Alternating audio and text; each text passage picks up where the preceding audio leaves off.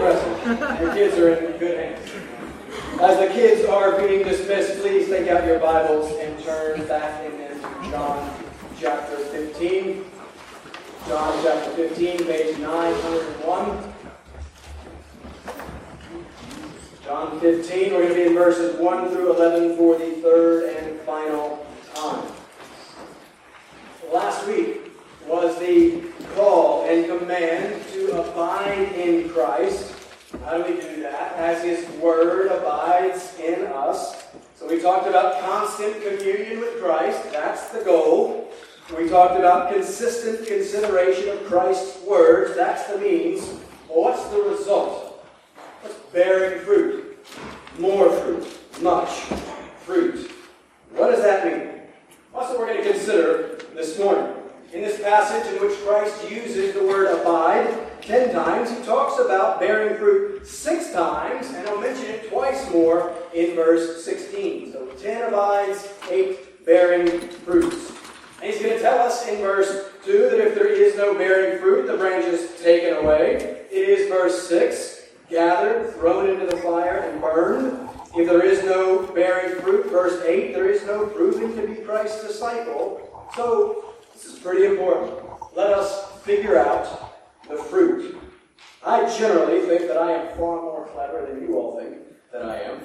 This is demonstrated regularly in my attempts to be humorous or clever in the pulpit. One of the main examples of this that stands out to me was 1.5 years ago. This was on my mind this week as we celebrated Vera's first birthday on Friday. Right? Our baby is not a baby anymore. It's so sad. It happens so fast. And I don't care if that's a cliche. It does.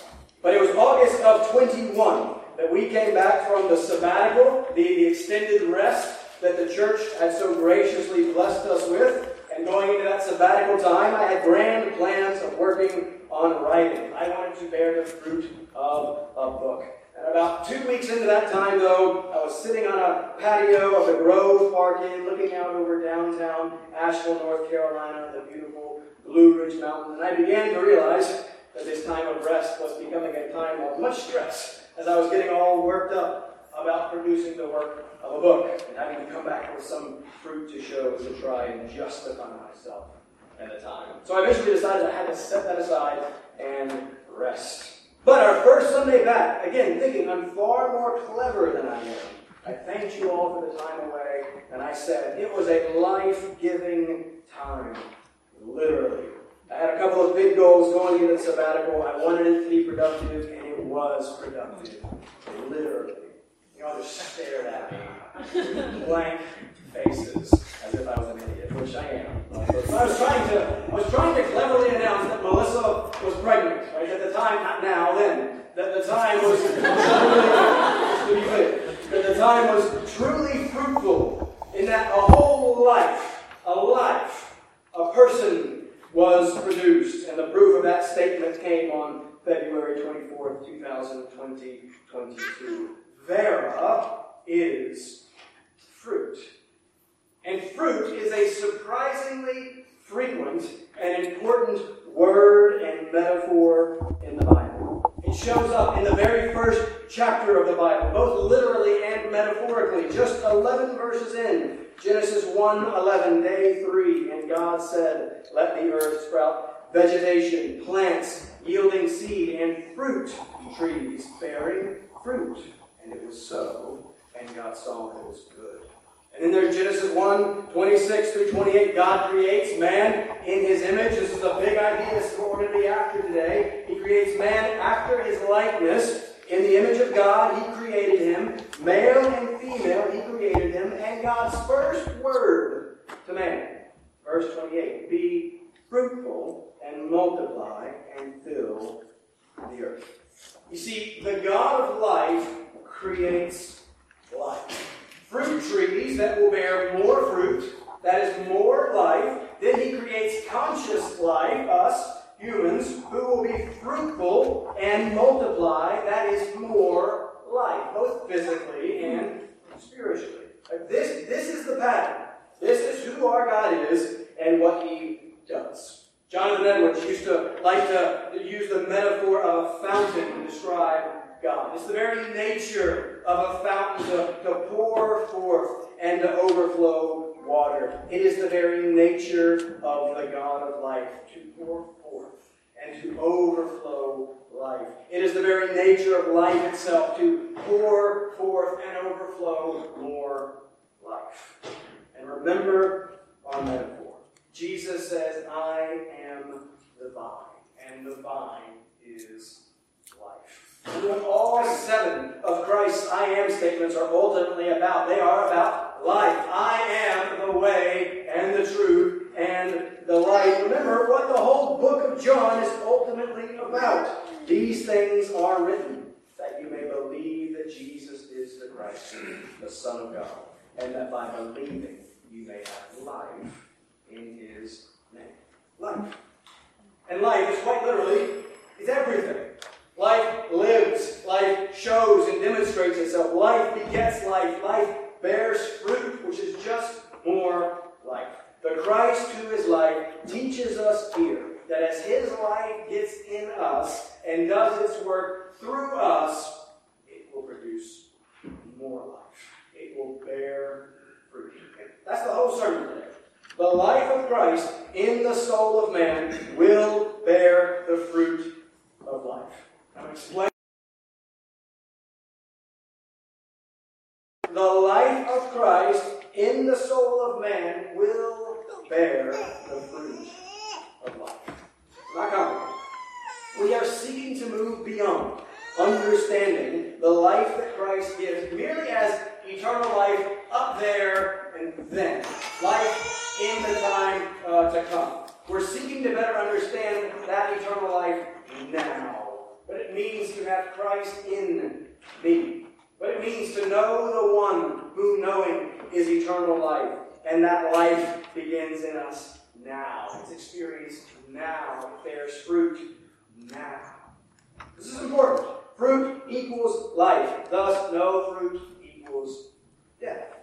So we've got to get this right. Let us try and keep it simple. We're going to simply answer three questions from our text to help us understand, love, and live this word. All we're going to do, focused on the fruit, point number one, we're going to ask, what is the fruit? And then second, we will consider how do we bear the fruit?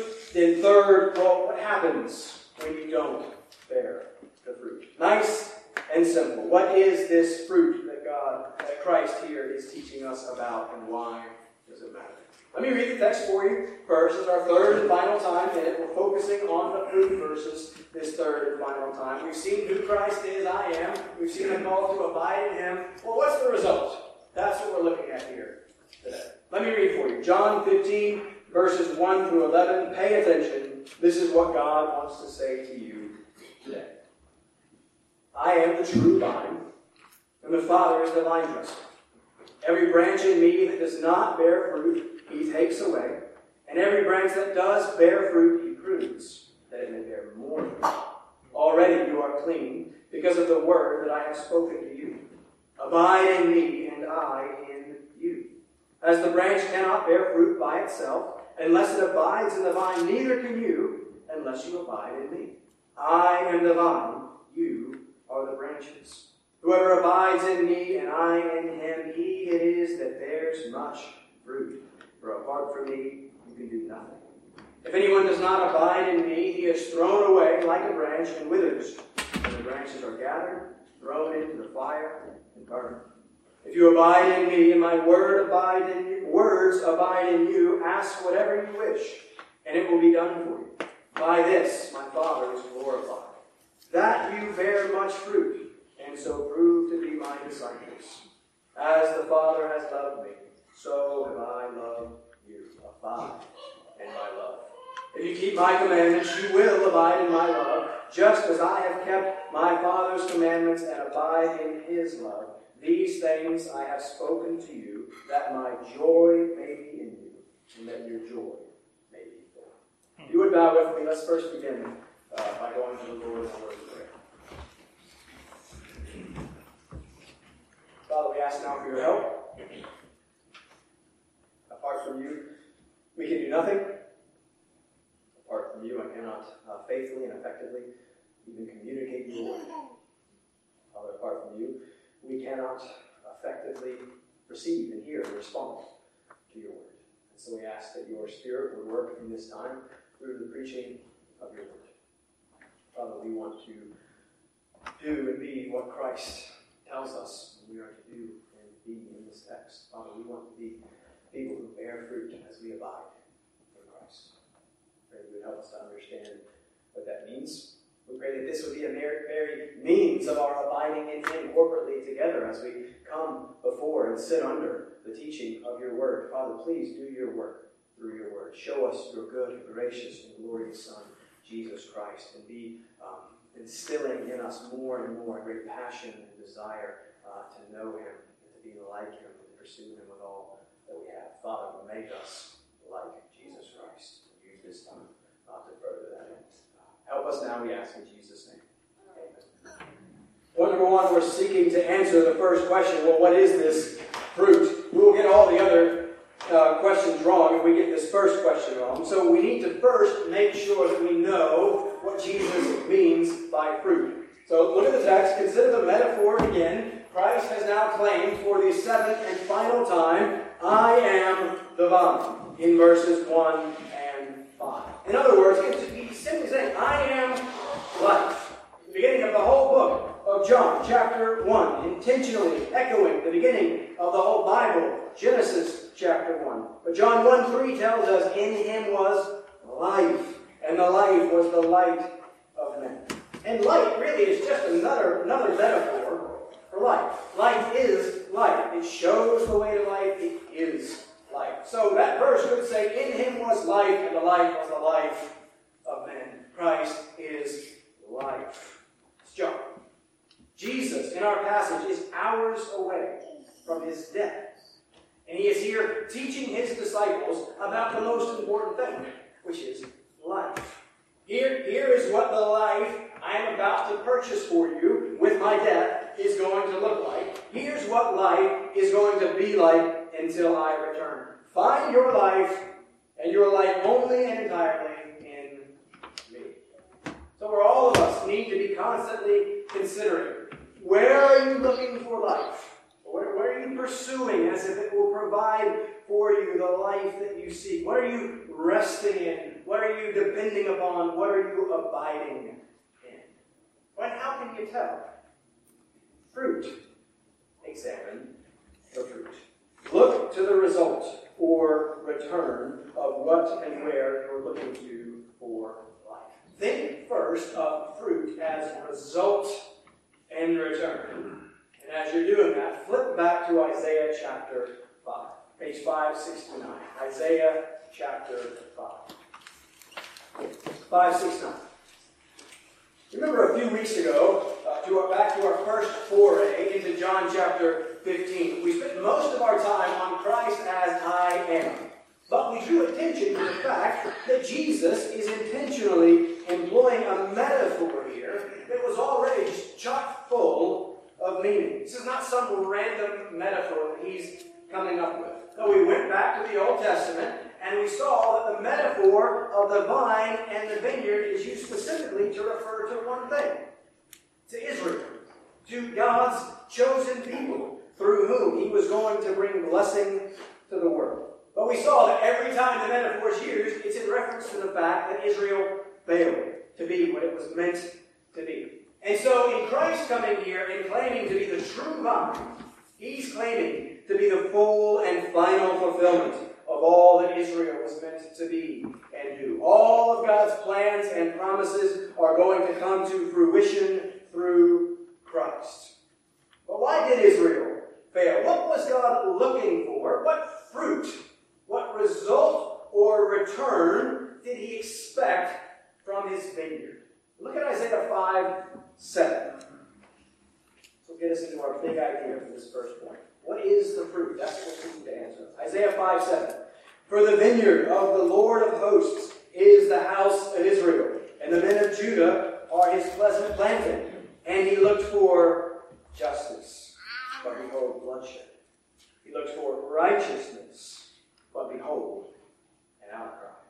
What fruit was the Lord looking for from his vineyard? He was looking for justice and righteousness. And not as the world defines those things, but as God's word defines those things. Why was the Lord looking for justice and righteousness? Psalm 33:5 says this, He, God, loves righteousness and justice. Okay, well, why does God love righteousness and justice? Well, Deuteronomy 32:4 tells us, The rock, the Lord, His work is perfect, for all His ways are just. A God of faithfulness and without injustice, righteous and just is He. You see, it's because God is righteousness and justice that He is looking for righteousness and justice to be reflected in His people. God is perfectly right in all that He is, and so He acts perfectly right in all that He does. And as He is the righteous God of justice, all justice must be judged according to His standard, according to His law. That which is right and just is simply that which is in accord with God's good and right revealed law. When it's talked about today, justice is often little more than perception and personal experience. But true justice and righteousness is legal. It's based on law, God's law. And that's what God was looking for from His people. Right being and right living in accordance with God's right law. God expected a certain kind of people living a certain kind of life. He expected both character and conduct. Go back to John 15. What is the fruit? Well, it's a comprehensive concept. The fruit is both character and conduct. Look at verse, Conduct, sorry. Look at the text. Look at verse 2. Back to John 15.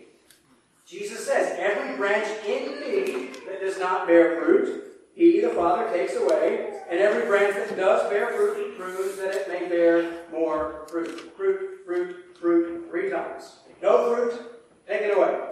Fruit, cared for, that it may bear more fruit. So again, this whole fruit business is really important. If there's none, you're out. If there's some, God works to make sure there's more, because fruit is so good. Angie made a fruit thing for the party yesterday. Melissa brought me a cup of it. Oh, it was so good. Fruit is delicious. I'm going to have you thinking about mangoes and all these different fruits today. But I love fruit. I put a cup in the back of the fridge there. If anyone steals it and it's gone, I'll be very mad at you after the service. Right? Fruit is good. What you say? Fruit is good. Now look at verses 4 through 5. Here's another important clue as to what this fruit is. I and you, as the branch cannot bear fruit by itself unless it abides in the vine, neither can you unless you abide in me. I am the vine, you are the branches. Whoever abides in me and I in him, he it is that bears much fruit. For apart from me, you can do nothing. This is a simple but so important principle. In the Sermon on the Mount, Matthew 7, Jesus is warning about the great danger of false teachers. He says, be careful. They come in sheep's clothing, so they look all cute and cuddly and white, but inwardly they're ravenous wolves, dangerous to death. But how do you recognize them? Verse 16, you will recognize them by their fruits. Verse 16 of Matthew 7. You will recognize them by their fruits. Jesus says, are grapes gathered from thorn bushes? Of course not. Verse 18, a healthy tree cannot bear bad fruit, nor can a diseased tree bear good fruit. You will recognize them by their fruit. Simple, logical, commonsensical concept. Some of us went apple picking this fall. All of us subconsciously drew the logical conclusion, hey, there are apples on those trees. Those are apple trees. Right? You understand how this works. We can recognize a tree by its fruit. So too can we recognize a person by their fruit.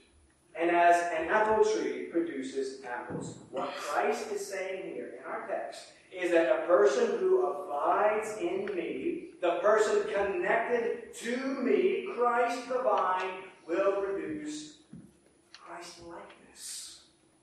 The fruit is Christ-like character and conduct.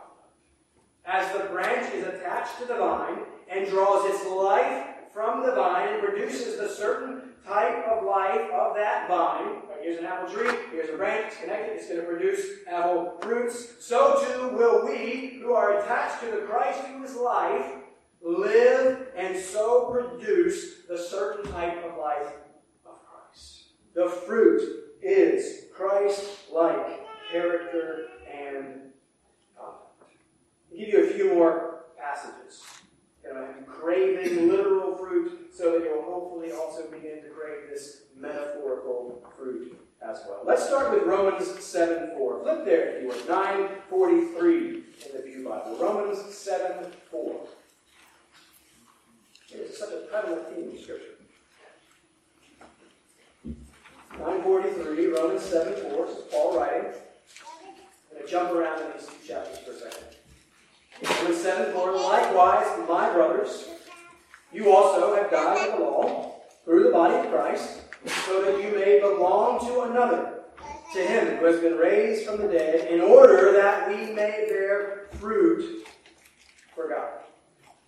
Side note, I said in the email on Wednesday that there are few truths more important and more difficult to learn than this one.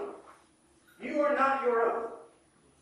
We just read Psalm 24:1, which opens saying, the earth is the Lord's, and the fullness thereof, the world, and those who dwell therein. It's all His. That means that you are His. And all the more if you are in Christ. So we just read Romans 7:4, which says that God saved you so that you may belong to another. You are His. You are not your own. Your life is not your own.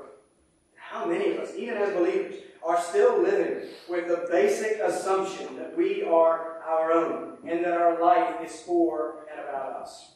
And the reason that we get so easily upset about so many things is because we're assuming that life is about us and for us. See, we're missing one of the key basic truths of the Christian life. We are saved so that we may belong to another, in order that, the verse goes on, that we may bear fruit for God. Now look at verse 5. For while we were living in the flesh, our sinful passions aroused by the law were at work in our members to bear fruit for death. So this fruit-bearing thing is not optional. You're either going to bear fruit for God, or you are going to bear fruit for death. Choose wisely. Verse 6 goes on to say that we now serve in the new way of the Spirit. Look at the previous chapter. This is right above in the Pew Bible. Look at chapter 6, verse 20. 6:20, Paul's talking about our being formerly slaves to sin. You're not free, you're a sinner. You're a slave to that sin. Now look at verse 21. But what fruit were you getting at that time from the things of which you are now ashamed? For the end of those things is death. But now that you have been set free from sin and have become slaves of God, the fruit you get leads to sanctification and its end, eternal life. You probably know verse 23, the wages of sin is death, but the free gift of God is eternal life in Christ Jesus our Lord. What's the fruit? Paul says in verse 22 that it leads to sanctification. Now look at verse 19. What leads to sanctification here? So now present your members as slaves to righteousness, leading to sanctification. Verse 18, you have become slaves of righteousness. See, the fruit is righteousness. The fruit that we bear is the very righteousness of God. You don't have to turn there, but listen to Hebrews 12:11, the discipline passage. For the moment, all discipline seems painful rather than pleasant, but later it yields the peaceful fruit of righteousness to those who have been trained by it. See, the fruit that God is after in disciplining and training us is righteousness. Now listen to Philippians 1, 9 and 11. Paul is praying for us. And it is my prayer that your love, that's next week, that your love may abound more and more with knowledge and all discernment, so that you may approve what is excellent, and so be pure and blameless for the day of Christ, filled with the fruit of righteousness that comes through Jesus Christ to the glory and praise of God. Again and again, fruit of righteousness, fruit of righteousness, fruit of righteousness. What does that really mean? What's that abstract? What does that really look like? You know where we're going. We're going to the big one. We're going to the watermelon of the fruit passages. Galatians chapter 5. I forgot to write down the page number. Galatians chapter 5. You can find it. Galatians 5:16. Paul begins by saying, "But I say, walk by the Spirit." Pause. Some people start getting instantly crazy when you start talking about the Spirit and then walking by the Spirit. For some reason, we assume that Spirit is spooky and strange. We look for Spirit shivers and manifestations of the Spirit and second baptism of the Holy Spirit and all kinds of crazy. But listen to what Paul says. Walk by the Spirit, and here's what it is, here's what it does, and you will not gratify the desires of the flesh. That's what it means to walk by the Spirit. Why do we call him the Holy Spirit? The Father is holy. The Son is holy. Why is it only for the third person of the Trinity that we emphasize the Holy Spirit? Because he's the one who makes us holy. That's his job. He unites us to Christ. He teaches us Christ. And he makes us holy like Christ.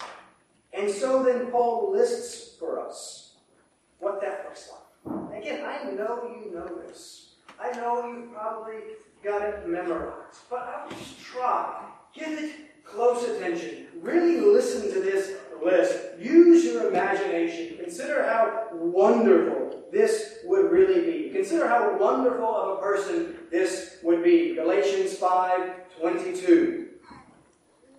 But the fruit of the Spirit is love, joy, peace, patience, kindness, goodness, faithfulness, gentleness, self-control. That's the fruit. And you know what that is, of course. That's Christ. Paul has just beautifully described Christ for us. The character and the conduct of Christ. And how wonderful that sounds. How wonderful this Christ is. Can you imagine it? What a character this man must be. What a conduct his life must have been consisting of. Have you ever really and truly considered this Christ and tried to imagine what he must have been like, what he is like? A couple of us were reading John 3 this week, where Jesus is teaching about the new birth. And Jesus says to Nicodemus, "Are you the teacher of Israel, and yet you do not understand these things?" And a lady very honestly said, "Well, I thought that was kind of rude. And it does kind of seem like it, doesn't it?" But we know that it wasn't. Because we know that Christ was incapable of rudeness. Can you imagine that? And I'm still often so short and so sarcastic with my words. I think that by the grace of God, slowly improving. It still has a long ways to go, but I can still be such a jerk, and I hate it. And I continue to be concerned with how Christians tend to interact with one another and speak to one another so rudely and sinfully. I probably obnoxiously yesterday, I was working on this, and there were two girls in the hallway, and there was an argument, and I pulled one of them and I said, "Hey, come read this line that I was just working on." And then we talked about how we are called to interact and to engage with one another graciously, demonstrating there the fruit of the Spirit. And yet so often our interactions with one another are so sinful.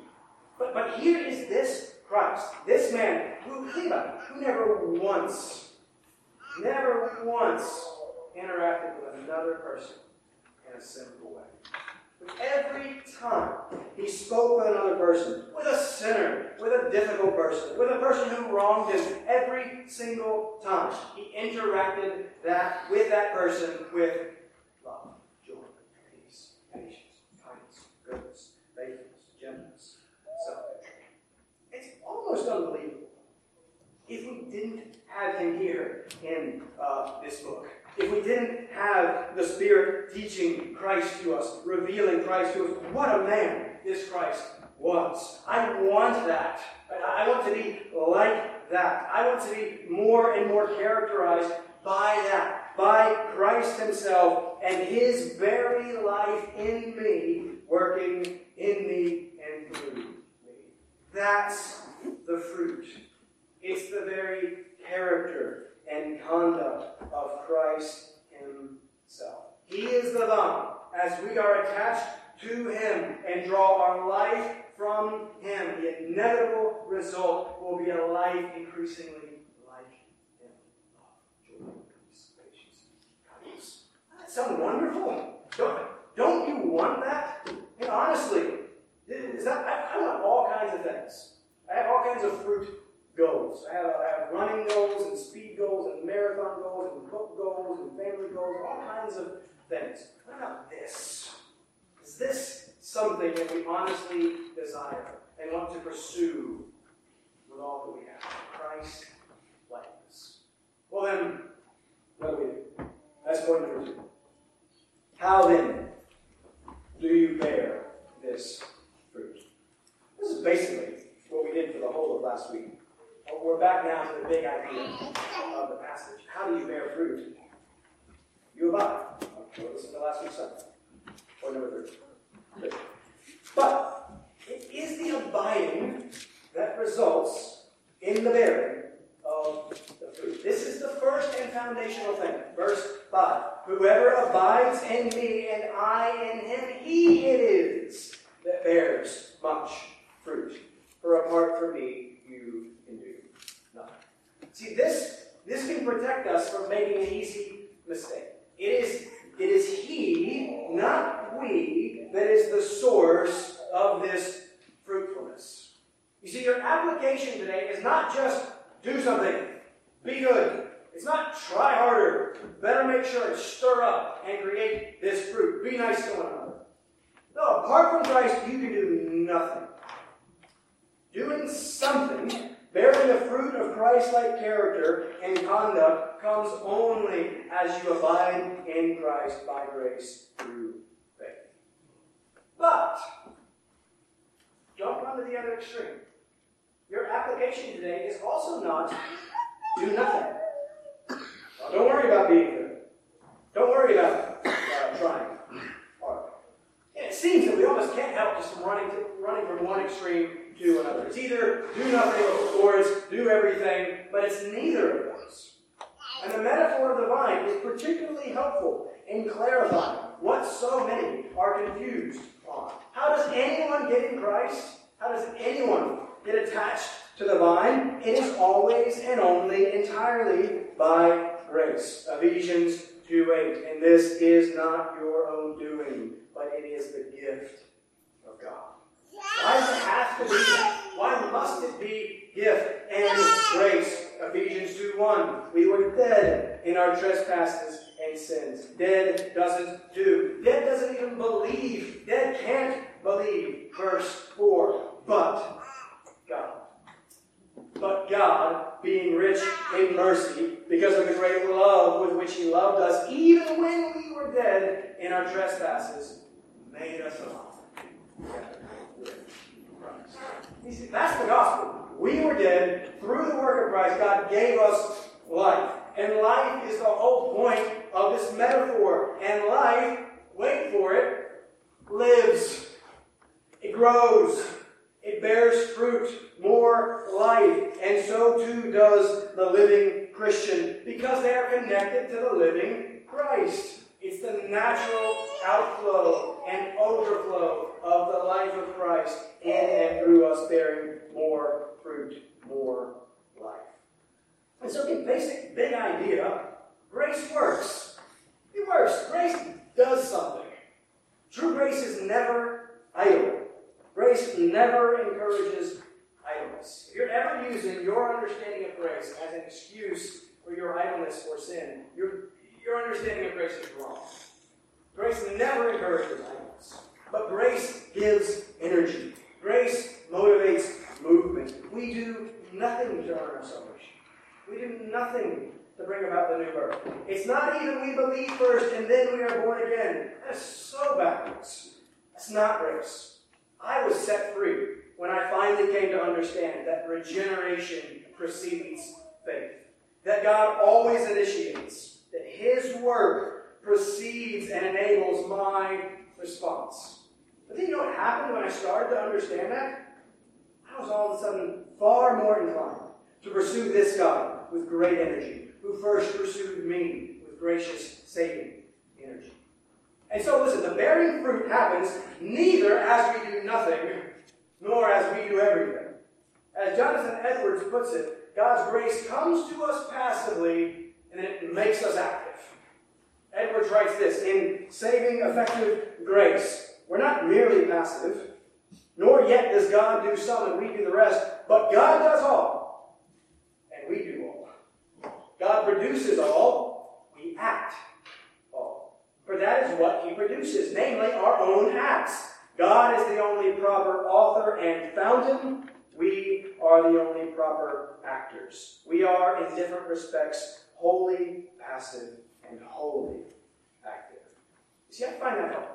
God does all, and in Him, we do all. God is the author, we are the actor. Is that correct? Well, it seems like it's just verse 5. That's all Edwards is just explaining verse 5. Christ is the vine, we are the branches, we abide in Him, and so we bear much fruit. But apart from Him, we can do nothing. But with Him, in Him, we can do anything and everything needed to kill sin and glorify God and increasingly bear the fruit of Christ-like character and conduct. Spurgeon says, you are to take care that you abide in Christ as much as if all depended upon you. And yet you can look back to the promise of the covenant and see that the real reason for your abiding in Christ lies in the operation of God's unchanging love and grace. And this is what we see from Paul himself as well. Let me give you two verses that have just been so helpful for me as I try to sort this out. Write these down and chew on them later. The first is Philippians 2:12 and 13. Pay attention to the interplay of Paul and God, of God's grace and Paul's effort. In Philippians 2:12, Paul writes, therefore, my beloved, as you have always obeyed, so now, not only as in my presence, but much more in my absence, you, imperative, work out your own salvation with fear and trembling. That's a command, an ought, a must, a should. Do this. Work out, live out your own salvation. Verse 13, for it is God who works in you, both to will and to work for His good pleasure. You see how both come together there? God's great grace and our great energy in response to that grace, working out and living out that grace. God is the author, we are the actor. One more, 1 Corinthians 15:10. Paul again. I love this. This is what I want to be in you. 1 Corinthians 15:10, Paul says, but by the grace of God, I am what I am. What a great life. By the grace of God, you are what you are. All grace. Paul goes on. And His grace toward me was not in vain. Look at what he does with the grace. On the contrary, I worked harder than any of them.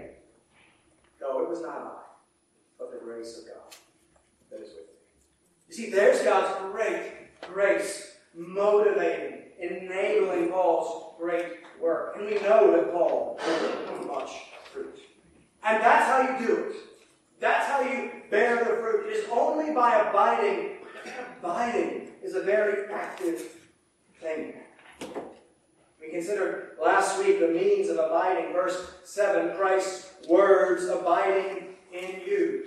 I encourage you to think of abiding as attention, giving great attention to Christ, and giving great attention to Christ by giving great attention to His Word. His living and active words that work. Grace works. The Word works. Those words bear the fruit of Christ's life in us as we take them in, meditate on them, and they do their work in and through us. Back to John 15. Look at the rest of verse 7. We didn't get to this last week. So we abide from the Word. He says, if you abide in me, my words abide in you. Look at this last part. Ask whatever you wish, and it will be done for you. I've been asking for snow for 4 months. No snow. Jesus lying. I wish there would be snow. I think about lying. Why is there no snow? Context. No, we're talking about prayer. As we abide in Him, remember we're connected to Him, we're drawing our life from Him. So then, in doing so, our prayers more and more begin to align with Him. We begin to more and more pray in accordance with His will for His kingdom to come and not our own. One of the greatest fruits, one of the greatest evidences of this happening in your life is when you start to notice that your prayers are becoming less and less about you and less about your immediate wants and needs. I'm not saying we shouldn't pray about those things. We're really good at praying about those things. But you can start to see the shift and transition when our prayers start to become more kingdom-focused. Hallelujah, your name, your kingdom, your will be done on earth as it is in heaven. So we bear fruit through prayer. And when we ask according to His will about this Christ-like character and conduct, about the going forth of the gospel, God answers those prayers, because those are His own prayers and desires for His people and His kingdom. So we bear fruit through prayer. And then look at verse 10. Nothing new here. Word of prayer. Verse 10. If you keep my commandments, you will abide in my love, just as I have kept my Father's commandments and abide in His love. Bear fruit through obedience. That was our main point from Deuteronomy 6 on Thursday. Do God's commandment. 50 times we're told in Deuteronomy to do and keep and obey the word. You will bear no fruit in disobedience to God's good word. Once again, Christ connects love for Him to obedience to Him. You say that you love Christ. Okay, great. Are you growing in obedience to Christ? Are you, none of us obedience is perfect. I can't even say that. But are you seeking to please and honor Him and doing what He says? Because that's simply what it means to be a disciple, a follower of Christ. It is to hear His word and then to do His word. And it's such a wonderful word. And I'm trying to convince you that His law is good. First John 5:3, that His commandments are not burdensome. As Jesus tells us that the great commandment, quoted in Deuteronomy 6, is that we are to love the Lord our God with all our heart, soul, mind, and strength. You see, His law is love. He graciously calls us and commands us to love Him who is our highest good, who's the very center of reality, who is fullness of joy, who is life itself. So He's commanding us to do the best possible thing. You will only find life in me. Come to me. Listen to me. Learn of me. Love me. And so you just cannot abide in Him, and you cannot bear fruit apart from His word. And you cannot abide in Him and bear fruit apart from obeying His word. That's how you bear fruit. And in church, sometimes change is hard. We know that. And sometimes I think we get so defeated and we just kind of throw up our hands and it's like, it's impossible. But listen, if you are in Christ and if His Spirit is in you, then you can do those things. You have God Himself in you. You have the very life of God within you. You can change. You can kill that sin which is death. You can bear the fruit of that righteousness which is life. You can be full of love and joy and peace and patience and kindness and goodness and faithfulness and gentleness and self-control. If only you will more and more learn to look to the one who is alive himself. The one who gave his life that you might live with and for him forever. Whoever abides in me, and I in him, he it is that bears much fruit. That raises the critical question, our final one. Let us close with this point, number 3. That's what the fruit is. If that's how you bear it, well, what happens when you don't bear fruit? I'll read verse 2. They're sobering words. Every branch in me that does not bear fruit, he, the Father, takes it away.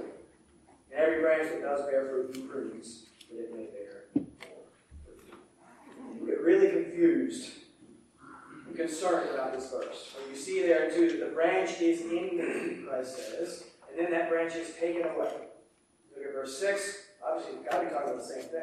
In verse 6, we see the fruitless branches thrown away, withered, gathered, thrown into the fire, and burned.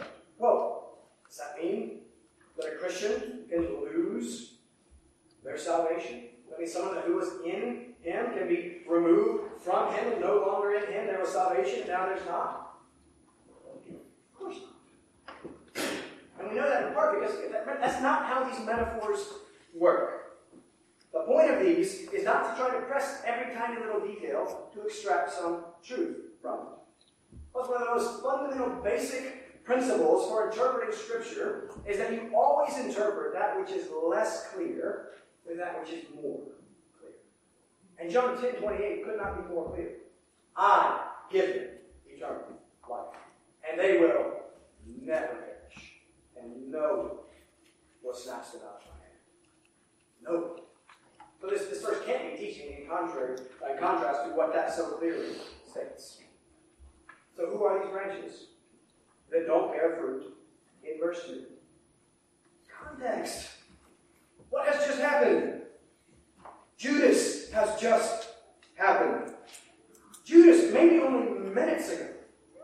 Remember, we're taking like a year to get through what minutes is happening. Right? Minutes ago, Judas has gone out to betray the Christ who is life for death. Judas is the representative example of the fruitless branch, one who in some surface way at least appears to be connected to Christ. Judas was following Christ. He was listening to Christ. He's even sent out to teach Christ. He would have confessed Christ, professed Christ, claimed to have possessed Christ. There was some sort of connection. Maybe association is a better word. But it was not a true, abiding, life-saving, life-giving, fruit-bearing connection. Judas is the fruitless branch taken away. But we know it's not just about Judas, but about anyone who may appear, for a time at least, to have some sort of connection to Christ, but borrowing the language of verse 8, so proved to not be Christ's disciple. So this is simple. Fruit is the only evidence of life. Fruit is the only true evidence of possessing true life in Christ. Fruitfulness is the infallible mark of true Christianity. Where there is no fruit, there is no life. Where there is no Christ-likeness, there is no Christ. Where there is no love for Christ, there is no Christ.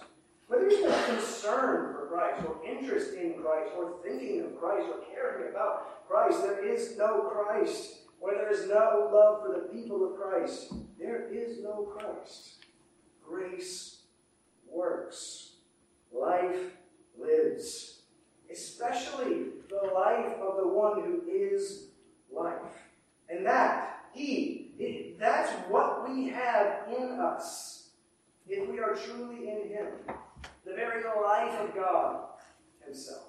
I'm trying to move beyond. This is just some intellectual exercise. I believe some stuff about this Jesus out here, some sort of system of morality. No, we're trying to understand what this thing is. It's Christ in us. That's what Christianity is. Read this book, The Life of God in the Soul of Man. It's a great book. I'm very angry because I was working on this earlier in the week, and then Desiring God put out an article about this book on Saturday. I read first, and they got a hold of this stuff, I think, somehow, and they got it. But it's a good article. Go read it on Desiring God. It was just yesterday about this book. But again, people are confused about what Christianity really is. What is real religion? Being in church once a week? Is it activism? Is it doing certain things? Well, the subtitle of this book, which I love, is Real Religion. Religion is not a bad thing. Bad religion is a bad thing. False religion is a bad thing. Real religion is life. And that's what Christianity is. George Whitfield was saved reading this book. The man that saved so many others, saved by this book. As J.I. Packer puts it, the great awakener was awakened by this book. And in this book, the author, Henry Scougal, argues that true religion, what is it? It's a union of the soul with God. It's a real participation of the divine nature. It's the very image of God drawn upon the soul. It is Christ himself formed within us. I know not how the nature of religion can be more fully expressed than by calling it the divine life in us. See, that's what we get when we get Christ. We get his very life in us. And that's why the one who abides in him must and will bear fruit. For Christ is life. And that life cannot help but bear fruit. This is the whole story of the Bible. Beginning, we read it. God created us in his image and likeness. He created us to be righteous with him. He's the righteous God. We are right and righteous like him and with him. We ruined. We marred with our sin. We lost that wonderful righteousness. And the whole rest of the story is the gospel. It's God restoring that righteousness in us through the righteousness of Christ given to us by grace through faith. The whole thing is about this life in us. God created a certain people to be with him, and now he is recreating that people to be with us, to be with him. The very life of God himself. God's image is living life, reflecting God perfectly. God is making you like him.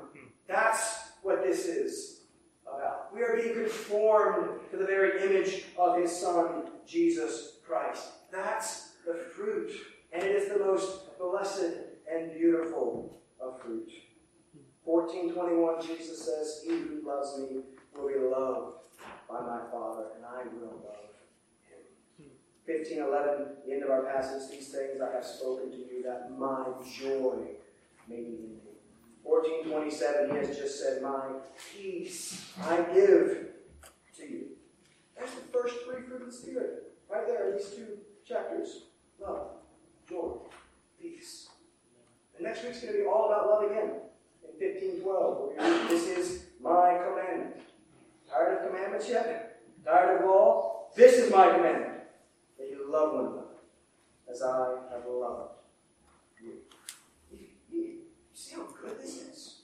It is the very life of God himself, and that life is a life of love, and a life of joy, and a life of peace. Yeah, whatever it is that you're pursuing in this world, seeking to find life and joy and satisfaction in those things, some of those things are fine, but none of them compare to this. This is where you will find satisfaction in your soul. This is the life that gets in us and starts working through us, this life of joy and love and peace, the very life of Christ in the soul of sinners like us. It's amazing. It's wonderful what God is doing for us. He's making us perfect. He's restoring us to relationship with him, who is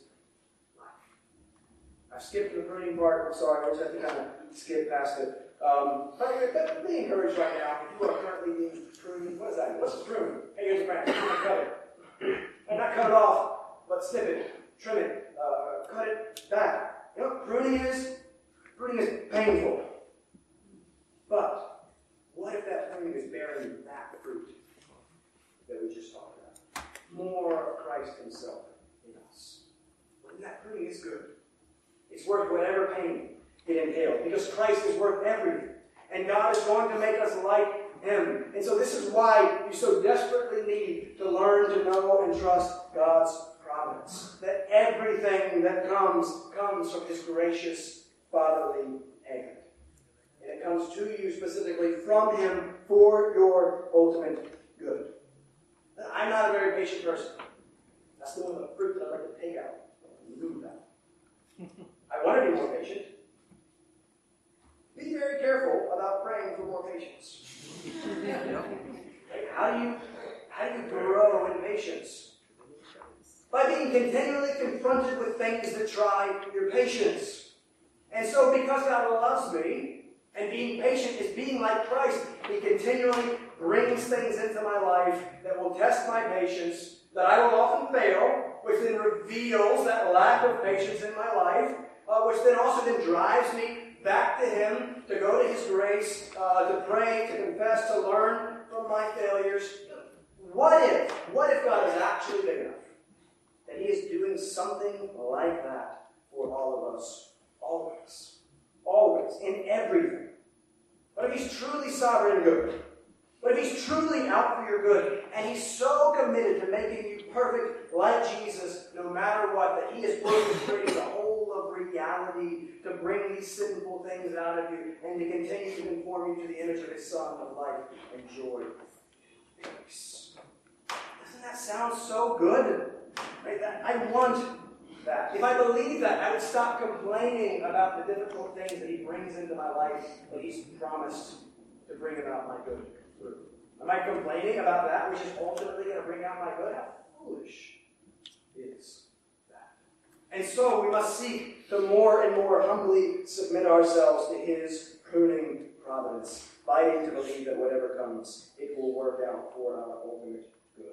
This ultimate good of bearing the fruit of Christ-like character and conduct. Verse 8, to the glory of God. And I know that a consideration of who we are to be, what we are to do with bearing fruit, can be very discouraging. Don't let it be. There's an infinite difference between no fruit and little fruit. I'm very much still in the little fruit camp. Now think about what grace it must have taken to get me in mind. Wretchedness and love for that which was dead and perverse. To get me out of that dead, no fruit camp, into the living, no little fruit camp. So maybe you're like me. Take heart. We're not talking about perfection yet. But God's going to get us there. At the end, when Christ returns. But by God's grace, as you abide in Christ, fruit, that little fruit, can become more fruit, can become much. Christ is the only perfect one. But guess what? We are in him. We are attached to his very life. And our God has promised to conform us into his very perfect image. I cannot wait for that. And so that even though I'm far from there, that I know is coming gives me great motivation and desire and passion to pursue that with all that I have. That is a future and goal that is worth all of us striving for together. John 15:16, I'm going to read it and I'm done. You did not choose me, but I chose you, and I appointed you that you should go and bear fruit, and that your fruit should abide. If you would, let me close you with a word of prayer.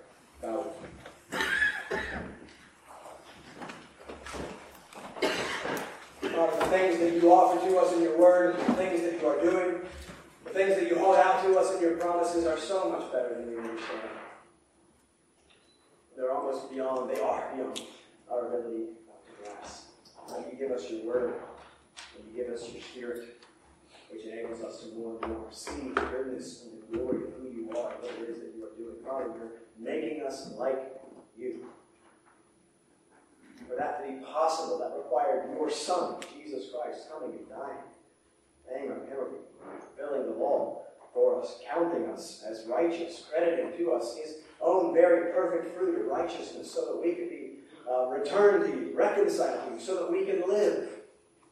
And Father, it's because of that, out of that, that we more and more want to pursue the life of righteousness and holiness. It's so good, and it's so honors and glorifies you. Father, help us to see the beauty and the goodness of fruit and spirit, being evil of love, joy, peace, and so on.